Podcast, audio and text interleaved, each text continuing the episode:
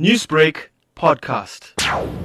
National Blood Donor Month is a, a month-wide celebration that basically it's derived from International Blood Donor Day, which is on June 14th. Um, this was started by the World Health Organization. So what we do during this month is basically in South Africa, we use it as a month to acknowledge and thank our donors. You know, we use it as a month where blood recipients are able to just communicate with the people who donate blood and just thank them. So it's basically a, a month for education and a month of just acknowledging the selfless acts that everyone who donates blood does every time they visit a donor center. Now, the South African National Blood Service has partnered with Facebook to encourage people to donate blood.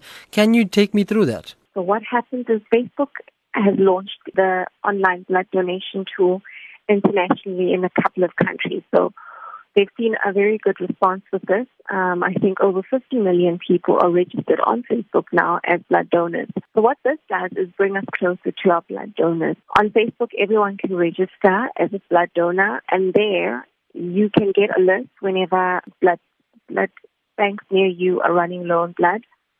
You can also encourage your friends and family to join and become blood donors.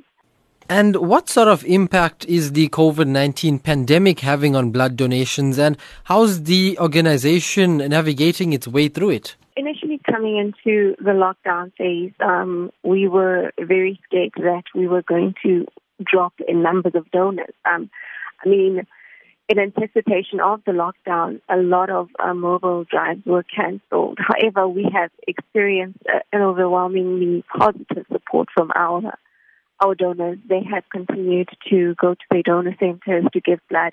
I think we were stable from around three weeks into lockdown.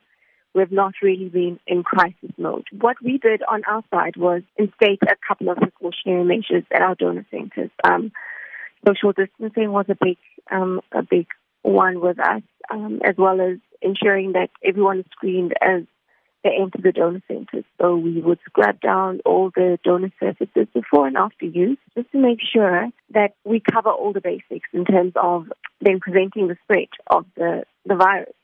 We also now advocate for everyone to wear a mask. So it's, it's compulsory for everyone visiting our donor centers to wear their masks to stay safe.